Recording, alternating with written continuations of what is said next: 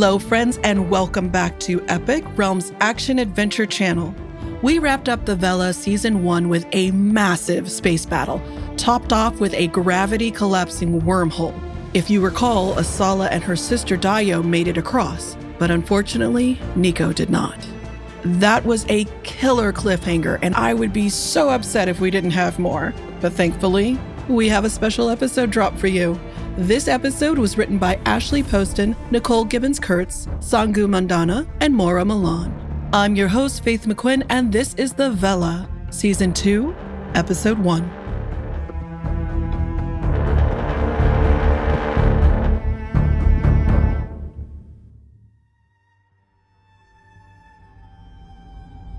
Leave the guilty behind.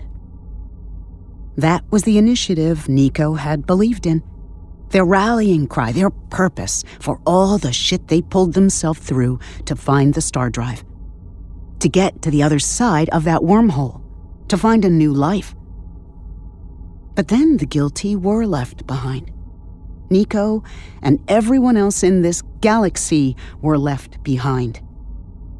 And as the wormholes closed, they looked on with the certain resignation of someone staring into the vast black void and seeing nothingness staring back. Hope was gone. The Vela was gone. As was their solar system's last chance at survival. The sun was dying and its planet slowly freezing over, succumbing to that ineffable darkness. And soon, all of the people that called Hypatia and Ganda and Kayam and Khwarizmi and even Camp Gala, suspended in a forever rotation around Ganda, home, would succumb to that darkness too. It had been six months since the evac, since the wormhole closed and all hope was lost. Six months since the guilty were left behind. Niko hadn't understood why Asala didn't get their reasoning. But now they knew all too well. Because only fools judge someone else's worthiness. Who were they to decide who deserved to live and who deserved to die? Niko wanted to die. Back pressed against a cold and rigid crate of warm Psywool coats and blankets bound for Ganda, the sound of pulse pistols echoing in the cargo hull Niko wanted to die. The Marauder class freighter, the Marooned, as it was ironically named, had been safe for three weeks, two days, and 19 hours. Six. Six shots. There were six shots in a pulse rifle before the clip had to reload. Six shots bore into the other side of the crate. Niko held tight to the pistol, squeezed their eyes shut, and dove out from behind the crate. A Ganda soldier shouted, There they are! Capture them! We've orders not to kill, another reminded. Niko ducked behind another crate and cursed. Orders not to kill their ass! If these soldiers didn't want to kill them, then they should have used sleep darts or a trank gun or anything besides live ammunition. Nano splints could heal wounds, not gaping holes in someone's chest. Niko checked the ship's blueprints on their personal datapad. The engine room should be down the corridor to their left, and that meant the lab was straight ahead. Niko had spent the better part of two months looking for this damned ship. Two months scouring through data trails and docking manifests to find something, anything, that the scientist Uzochi Ryota left behind. Blueprints for the star drive, anything. Literally anything would do. Niko prayed to the gods and darted for the door just ahead of the soldiers.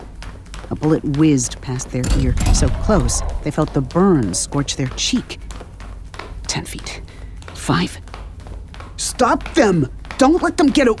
Niko slammed their hand against the panel to close the door, and it slid shut with a hiss.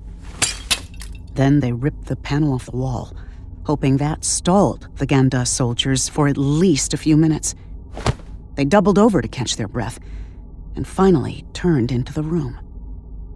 It was a lab, dust covered and derelict, but a lab nonetheless. Tears almost came to Niko's eyes. Their information had been right.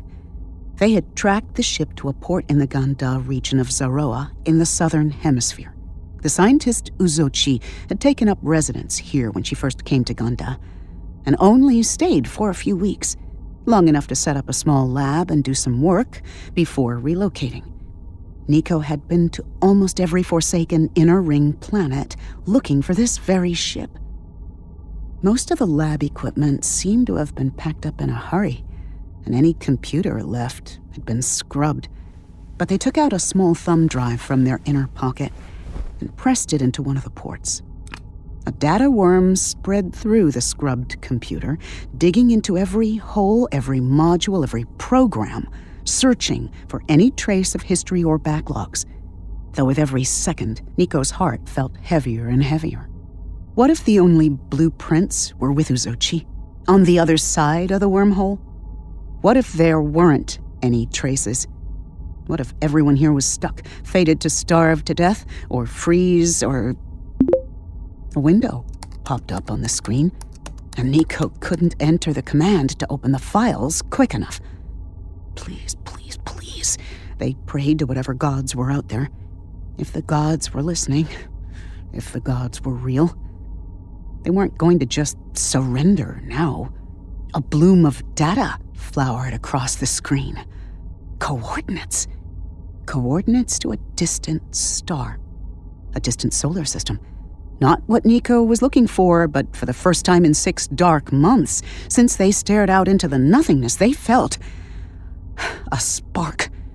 It wasn't quite hope. It tasted bitter. But it was there. And it was growing. They were quickly queuing up the program to download every last code and scrap of data the worm could find when a laser cutter punctured the door. They whirled around, startled. No, they couldn't download the coordinates. If they did, then the Ganda soldiers would capture them, find it, and do uh, who knew what. No. This information was best left lost to everyone else. Niko turned back toward the screen and, with renewed concentration, committed the coordinates to memory. They weren't very good at fighting. They were shit at mechanics. But code, numbers, and signs all neatly filed in a row? They knew those quite well.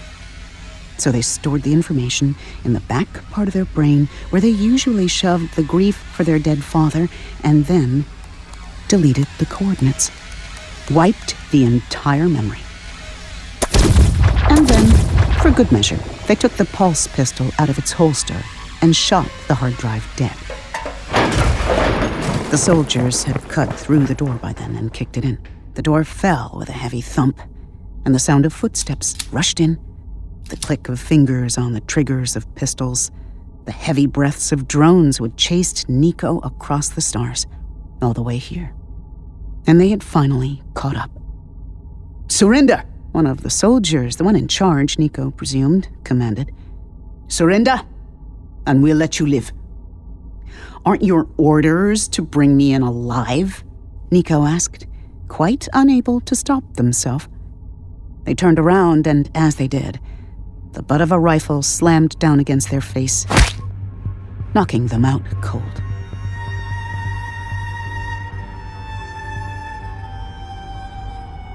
There was coldness in the distance, screaming.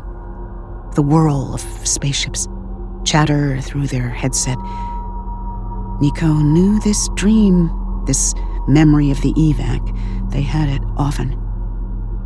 It was home in the same way that loneliness was home now, too. Watching the wormholes spread wide against the vast darkness, yawning open like giant mouths into the great unknown. They had had a chance to go, they remembered. They had a chance to board a ship and make it through the line of imposing Kayami starships and Ganda marauders into that great unknown. But people had needed them in the control room on Camp Gala as the space station fell apart around them. Asala had needed them, and they were foolish enough to want to earn back her trust. So they stayed. Never mind that. It didn't matter. In that control room panel, they watched the lights of the starships blink, blink, blink. And then one went out. Their father's starship. They had stared at the screen, waiting for the light to come back, for the ship to just have lost contact for a moment, for, for something else beside the inevitable. But there was only Asala's light swirling away from where their father's ship had been. And they knew. Asala had killed their father. And then she left into the closing wormhole without a word, without a reason, without Niko. Leaving Niko without anyone at all. Niko woke with a start. Their head was spinning. The smell of the command station in Camp Gala, acidic steel and rust, filled their nose. The ghost of a smell. The memory of a refugee camp that was no longer there. It had been disbanded a few days after the evac. Ganda forces stormed what was left of the camp, took the refugees prisoner, and brought everyone planet-side. The refugees were branded criminals for having housed Uzochi Ryota, who had escaped into the wormhole with countless people. No one had an accurate record. A hundred people could have gone through the wormhole, or a hundred thousand, and there was no telling. They shook their head and sat up on the hard bed, getting their bearings. It wasn't a prison cell, at least, but it wasn't exactly a five star resort either. The bed was bare, and there was a bathroom and sink, but that was all. It must have been a room on one of Ganda's larger warships. The only one they had seen was the Thorn, General Sinrig's own gargantuan warship. But the last Niko had heard, that had gone toward the wormhole as well. They wondered how many warmongering ships the Gandesians had. Probably hundreds. Enough to take the rest of the star system. They had already set up warships around Kayam, the planet Niko's father had been president of. And without a leader, the planet had shuddered itself, reeling from the loss. Niko was simply waiting for the news that the Ganda military had invaded. It doesn't matter, they thought. You aren't a president's child anymore. Their father was dead, and his title along with it pushing themselves to sit up. Their head began to throb, so they slumped back against the wall their bed was pushed up against. They could feel the nano splints working on the gash on the side of their face, slowly knitting the skin back together. The nano splints hurt more than they normally did. Whoever had clocked them on the jaw really did a number. Then again, it was probably the same soldier who had followed them across the stars for the last three months so Niko couldn't really fault them. Niko knew what the Gandesian Empire wanted. As the child of the late President Ekram of Kayam, Niko might have just been the only one who could negotiate peace between Kayam and Ganda. They had two brothers, but they highly doubted either Lucas or Anta would even consider negotiations. Neither of their brothers had ever been the sit and listen type. Niko had taken the reins on that one. So it only made sense that Ganda wanted to deal with Niko and not their act first, listen later brothers. Besides, Niko was at the evac when it happened. If Kayam had to choose which of President Ekram's children to listen to, it would be the one who was there, who saw what happened, who watched Asala, assassin and friend, kill their father. Don't think about it, Niko told themselves. Instead, they summoned up the memory of the coordinates, repeating the numbers like a mantra, a story, a prayer. They kept the coordinates fresh in their head because while it wasn't blueprints to another star drive, it was something. It was more than what Niko had found in three months of searching, and they wouldn't under any circumstances, let it pass them by. This episode of Epic is brought to you by Wildgrain. I want you to take a moment and imagine the smell of fresh baked sourdough bread filling your house. Or maybe it's croissants if that's more to your liking. Now, what if I told you that you could get this delicious experience without covering yourself in flour and without leaving your house? Well, you can if you order from Wildgrain. What's Wildgrain? Well, it is the first ever Bake from Frozen subscription box.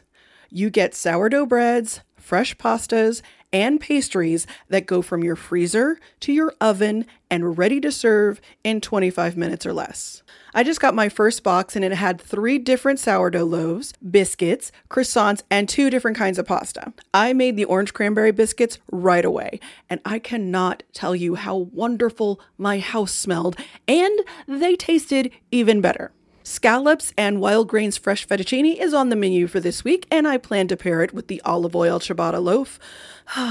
Doesn't that sound so good? If you're a carb lover like me and you want good carbs free of preservatives and artificial colors and flavors, then you'll want to get a subscription right away. And now you can fully customize your wild grain box so you can choose any combination of breads, pastas, and pastries. You can even build a box of only breads, only pastas, or only pastries if you'd like. Plus, for a limited time, you can get $30 off the first box, plus free croissants in every box when you go to wildgrain.com slash epic to start your subscription. You heard me, free croissants in every box and $30 off your first box when you go to wildgrain.com slash epic. That's wildgrain.com slash EPIC. Or you can use promo code EPIC at checkout. Contained herein are the heresies of Radolf Burntwine, erstwhile monk turned traveling medical investigator. Join me as I uncover the blasphemous truth of a plague ridden world that ours is not a loving God, and we are not its favored children. The heresies of Radolf Burntwine coming January 2nd, wherever podcasts are available. A few hours later, a Gandesian soldier brought them what looked like dinner and expressed surprise that they were awake already. Apparently, the doctor who looked at Niko had thought they would be out for a few more hours at least. If nothing else, Niko surprised people. The general will be pleased to know you're alive, the soldier said with a distinct accent. Hypatian? Upper Crescent. Niko knew that tongue. Asala's voice was tinged with it, too. Niko knew that after the evac, most of the refugees left at Camp Gala were conscripted into the military. But Niko hadn't really paid much attention until now. It had all been facts they had heard but never seen. It was different seeing it for themselves Something in what the soldier said caught their attention. General, who's the new acting commander now that Sinrig is gone? There isn't one, said a cold, crisp voice from the doorway. Niko stared up at the shadowy figure in the entrance. Their skin prickled. At first, they tried to convince themselves that their eyes deceived them. It couldn't be. But then the woman stepped into the brightly lit room, her silvery white hair pulled back into a tight bun, cheekbones sharp enough to cut glass, in a simple black uniform and boots. But her eyes, her eyes Niko remembered the best. Dark, cold, and emotionless, like the nothingness that stared back from the emptiness of space. It couldn't be. Niko had seen her warship, the Thorn, heading toward the gaping maw of the wormhole. They had seen it go. But there was no denying that General Sinrig stood in their room, very much real and very much a problem. And that only meant one thing the Thorn hadn't been fast enough. The General's warship hadn't made it in time. And now this cruel woman and her military might were stuck here on the back side of the rift with every other guilty party. Niko found themselves smiling despite themselves.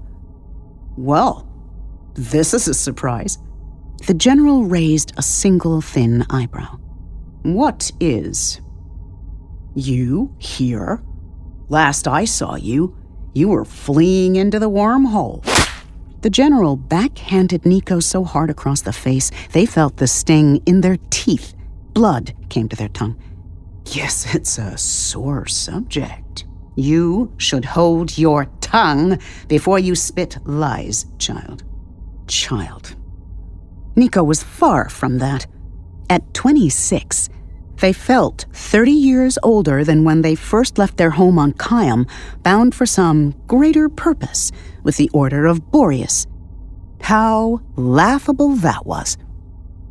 They'd been through too much. They didn't want to go through anything else. A small voice in their head said, Maybe if you push her, she'll kill you. The thought surprised Niko. They'd never thought about suicide, but they felt numb to it now. The word had been a sharp knife in their mind before. Now it was just a dull scratch. They wondered what their father would say about that. Probably condemn it. No, they knew he would condemn it. But their father wasn't here anymore. Their father had no more words left to give Niko. Their last conversation with their father had been a confrontation. Niko had replayed the scene over and over in their head. What they said, what they could have said differently, what they could have changed to. to save him. Could they have saved him? If they had, maybe General Sinrig wouldn't have held them captive in an undisclosed location on some begotten fleet ship left to her machinations. The general took a chair from the desk on the other side of the room, pulled it up to the bed, and sat down. Now, are we going to talk like civilized adults? You just called me a child, so I don't have a lot of hope. The old woman frowned. Perhaps if you quit acting like one, I wouldn't refer to you as such. Sorry if I don't believe you. Again, the general backhanded Niko across the face. The taste of blood flooded their mouth. The nanosplint that had been working on the gash on the back of their head was slowly but surely making its way to their tongue and bloody lip. Now, what were you doing on that derelict ship? Niko ran their tongue across their bloodied lip. It stung. Looking, they ground out. For what? Things. General Sinrig raised her hand again, and despite themselves, Niko winced, bracing for the slap. But the general stopped herself and leaned back in the chair. I'm a patient sort. If you won't tell me now, you will soon. I always get what I want. You didn't get through that wormhole, did ya? Niko knew they shouldn't have said it. They knew they were walking on thin ice. Six months ago, they would have held their tongue, been polite, political. But what did it matter now? They'd been left behind to die. The general grabbed them by their hair. It had grown out in the six months that they had been on the run, long and unkempt, and forced their head back, so they had to look up into her wrinkled, pale face. It startled Niko to realize that she didn't look angry, but petrified. We will find a way, she said sharply, and you will help us. Willingly or not, that will be your choice. What allegiance do you have to the rot on the other side of that wormhole? They left you too, don't forget that. Then she let go of Niko's hair and left the room in four quick strides. The metal door clanged closed behind them, leaving Niko alone in the room once again with a cold, congealed plate of some sort of ganda porridge. And a lot to think about.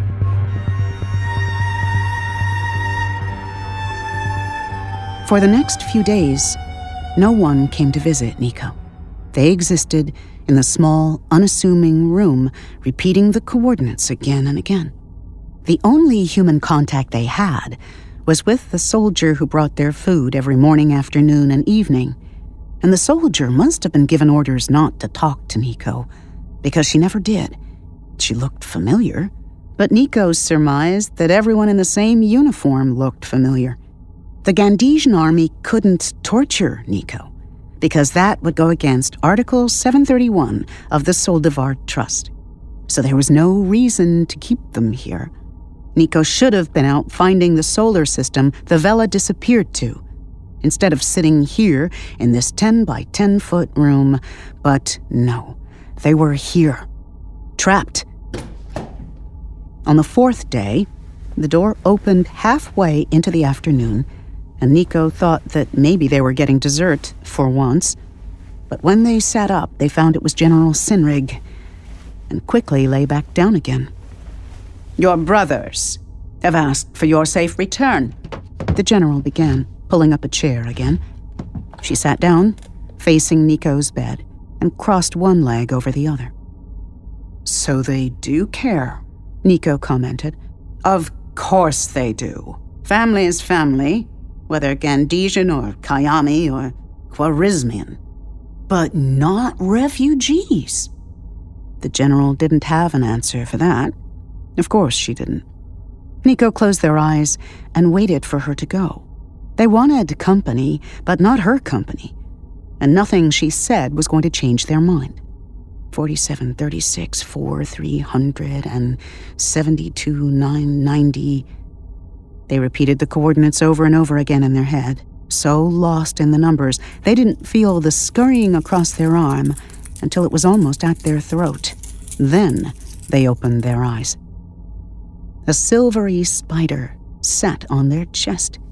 Niko screamed and brushed away the mechanical spider, scrambling to sit up. They had forgotten about Sinrig's spiders.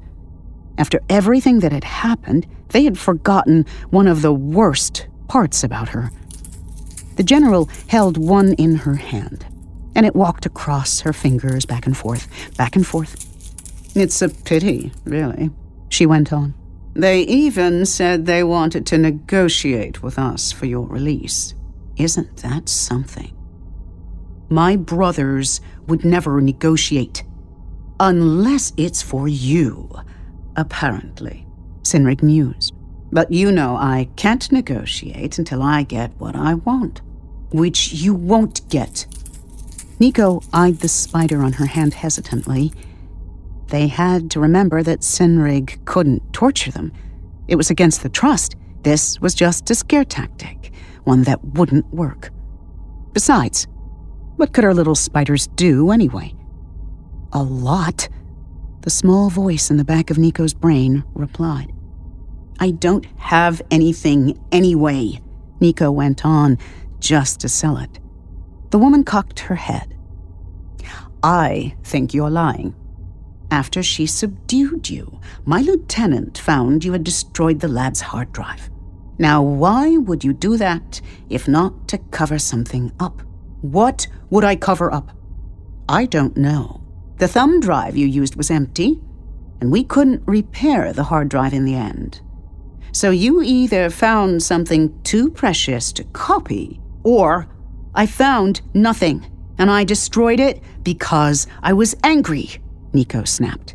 I think it's the second one, General. There's nothing. Uzochi left nothing. No blueprints, no instructions, no prototypes, nothing. We're stranded, General, and we're all going to die. The last part made Niko's voice waver because even with the coordinates, there was still a very good chance of that.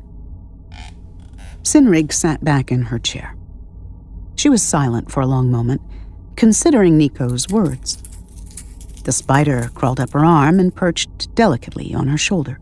Its beady red lens eyes watched Niko unblinkingly.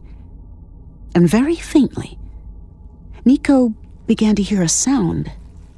They didn't understand what it was at first. But then they remembered the click, click, click of tiny legs scrambling across a metal floor. They stiffened, ready to bolt out of bed, but it was too late. General Sinrig fixed them with her icy gaze. I don't believe you. Spiders poured out from the crack between the wall and the bed and rushed up their body, crawling, clicking, digging their sharp feet into their skin. Niko tried to brush them off, But as they did, more came, grinding, biting, scratching, until they covered every inch of their skin. Niko fell over onto the bed, paralyzed, until the spiders swarmed over their eyes and blocked out the light, too. The last thing they saw was the general smirking over them, as if she had won. And that was all there was the click of metal and the chattering of tiny mandibles and darkness. They couldn't move. They could barely breathe. And everything was dark, so dark. Dark like the nothingness of space. Like the pinpoint of the universe where their father's ship had been, and suddenly not. The kind of darkness that haunted their nightmares. The spiders encased Niko in a cocoon of metal bodies. And there, Niko existed. For how long? They didn't know. But they felt warm lips press against their ear, and the hot breath of General Sinrig hushed across their cheek. You will tell me what you know but you will understand why you should fear me first. Then nothing. Nothing, nothing, nothing. Nothing but the numbers in their head. Breathe. Think. Remember the numbers. In order 47, 36, 4, 300. 72, 990, and the rest. All 123 numbers over and over again. In the dark. But the thoughts began to creep into their head. Why did Asala leave me? Why did she kill my father? Why didn't she kill me too? And then, worst of all, why am I always left behind? Left behind by Asala, who disappeared through the wormhole, and left by their father, gone to some other place through a rift where they cannot follow. Left by everyone they ever cared about. Everyone they let into their lives. Left by their brothers who went on to marry or join the Kayami military. Leave the guilty behind. Niko had once said to Asala. And so they were. The truth was, they had come to terms with dying on a frozen planet. They knew they would, either of the weather or dehydration or malnourishment. They would watch the sun blink out, and then that would be that. The cold would come. The cold came for everyone in the end, anyway. That wasn't why Niko searched for the last six months to find some way through the wormhole after the Vela. They searched because they wanted an answer. They wanted to face Asala and ask, Why did you leave me behind? And Niko knew out of everyone who had left, Asala would be the only one who respected them enough to give them a true answer. After Niko got their answer, they weren't sure what they would do. Maybe destroy that sun too. Maybe make it so no one could be left behind again because there wasn't another way to go forward. You couldn't be left behind if there was no future to fight for, after all. That was the cruel, twisting part of Niko they didn't want to admit was there. It had been festering since their father died and over the last six months had only grown into a ravenous thing deep inside of them. It wanted to see Asala suffer. It wanted to make Asala pay. Which was why they had to survive this darkness. They had to remember the coordinates. They had to face Asala again and ask that question. And watch the hope bleed from her eyes as they ripped her future away from her and in the darkness, that ravenous, deep pitted monster smiled.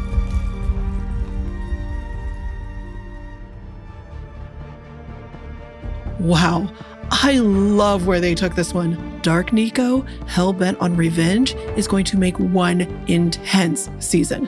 If you're like me and you need to hear more, head over to the Vela feed for all of season two. The link is in the show notes. If you enjoyed this episode, be sure to rate, review, and share it with friends. You can listen ad free by joining Realm Unlimited at realm.fm or Realm Plus on Apple Podcasts. You can also find more shows like this one by following Realm on Apple Podcasts, Spotify, or at realm.fm. Tune in next week as we kick off a new show, Born to the Blade. See you then. You're listening to Epic, The Vela, created and produced by Realm, your portal to another world. Listen away. Hey there, this is Justin Bartha. I made a funny new podcast, King of the Egg Cream. It has the greatest cast in the history of podcasts with actors like Lewis Black, I'm torn by my feelings for two women. Bobby Cannavale, You can eat it, or if someone hits you, you can put it on your cut. Melanie Lynskey, I wonder what these marvelous things are that look just like boiled chicken feet. Jason Ritter, I can break things and pick locks and kill people. Michael Stuhlbarg, The whole point is to inspire people that they should make themselves better. Ari Graynor, No, don't whet its appetite. What are you, an idiot? me, Justin Bartha, That's not just any egg cream, that's a Lemke's special. and all narrated by the hilarious Richard Kind.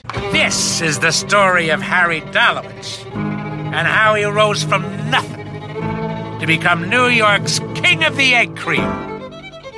So if you like funny true stories, come listen to King of the Egg Cream, available wherever you get your podcasts. The Vela is a Realm original production, written by Ashley Poston, Maura Milan, Nicole Givens Kurtz, and Sangu Mandanna. Produced by Rhoda Belleza and executive produced by Molly Barton and Julian Yap. Starring Robin Miles. Audio production, sound design, editing, and theme music by Amanda Rose Smith. Executive in charge for Realm, Mary Asadolahi. Epic is produced by Nicole Kreuter and Kaylin West. Associate produced by Devin Shepard. Executive produced by Molly Barton and Julian Yap. Hosted by Faith McQuinn. Audio editing and original theme by Sam Bagala. Original cover art by Kendall Thomas. Find more shows like Epic by following Realm on Apple Podcasts, Spotify, or at realm.fm.